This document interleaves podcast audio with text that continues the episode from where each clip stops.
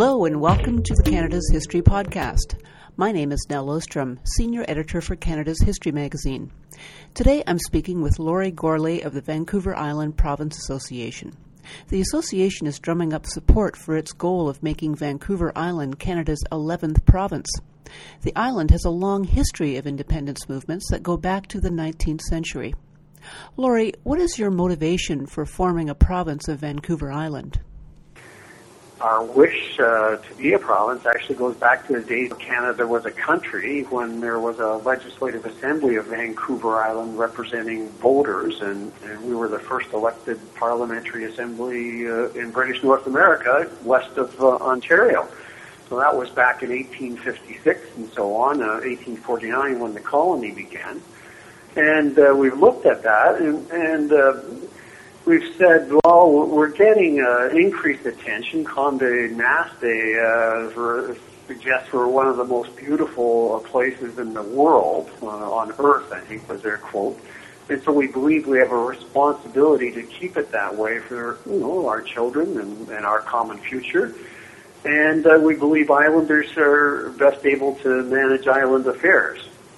Um, and we think the net benefit is to British Columbia and to Canada, the Confederation.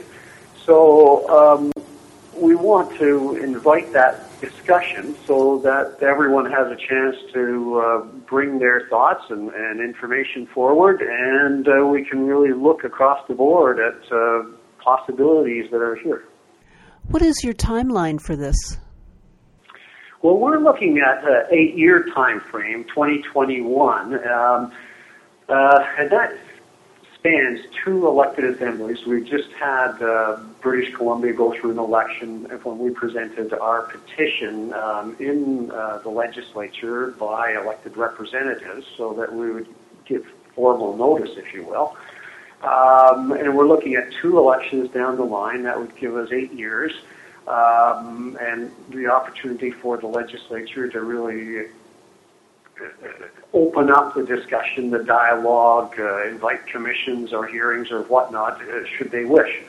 Um, we're also looking at that time frame because uh, right now, 18, well, 150th anniversary of the Legislative Assembly of Vancouver Island is underway right now as of September. Um, the third uh, VI Legislative Assembly met uh, until 1866. And so we thought that was timely to put uh, things forward uh, to give notice and uh, advance that discussion since, you know, we, we're early pioneers in democratic governance in, before there was a country of Canada, um, before there was a, a province of British Columbia. And so we thought, let's remember Vancouver Island and the rich history and culture that we bring to Confederation, to the province of BC look at it in the time frame of the 150th anniversary right now.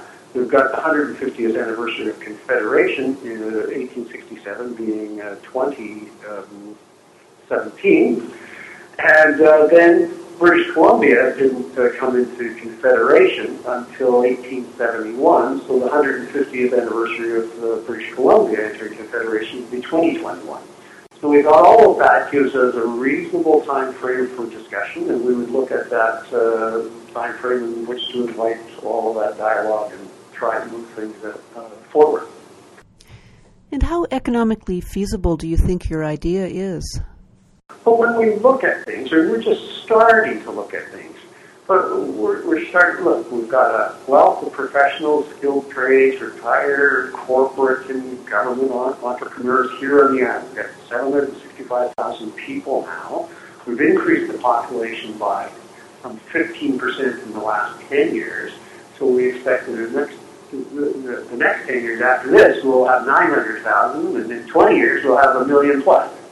So, you know, we've got the numbers. We're, we're bigger than six provinces and territories at this point. Um, so we also have opportunities with trading with Pacific Rim countries and states. Um, then we look at things like, uh, you know, present BC costs that uh, would be shared. Um, you know, the ferries that are going over to the mainland from the islands uh, certainly have to be looked at. Health care is another matter. Transportation costs, so overall.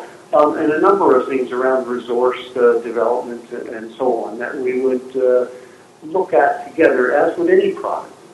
We think, though, we do have all of those opportunities to meet our own needs and become economically self-sufficient. So tell me about your petition.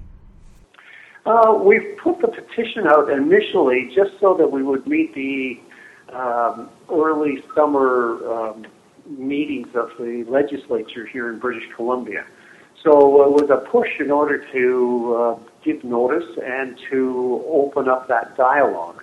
Uh, it isn't the only tool that we're proceeding with. Um, we've just started an online petition for a separate initiative to have a Vancouver Island stamp reissued from 1865.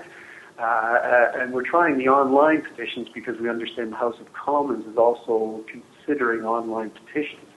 At the moment, uh, federally, the House of Commons won't accept online petitions, and so our hands are somewhat tied in terms of knocking on doors and getting those uh, signatures firsthand. Uh, we do have, though, um, 100 names or whatnot uh, set aside so that we will then be able to present to the uh, federal government and ask them to present the petition in the House of Commons during this session, just as we had uh, 100 plus um, as the session of BC began. So we're using that as a tool, but we don't see it as the only outreach means to uh, proceed. So tell me about your stamp. It's a five cent stamp in 1865 when, of course, we had our own elected legislative assembly of Vancouver Island, who then uh, said, we need a stamp so we can mail things. And they uh, produced the stamp, uh, printed it and the like. And uh, we think now, with it being the 150th anniversary as of uh, 2015, why not uh, look at reissuing a Vancouver Island stamp? Because, uh, at least through our research, we couldn't find any stamps honoring Vancouver Island's history uh, by the uh, by Canada Post. Thank you, Laurie. Laurie Gourlay is one of the founders of the Vancouver Island Province Association. To learn more about the history of independence movements on Vancouver Island, read the article entitled Free the Island in the December January 2014 issue of Canada's History magazine. The magazine is available at newsstands or you can order a subscription online. I'm Nelle Oosterom, and I'm the senior editor of Canada's History magazine. You've been listening to the Canada's History Podcast.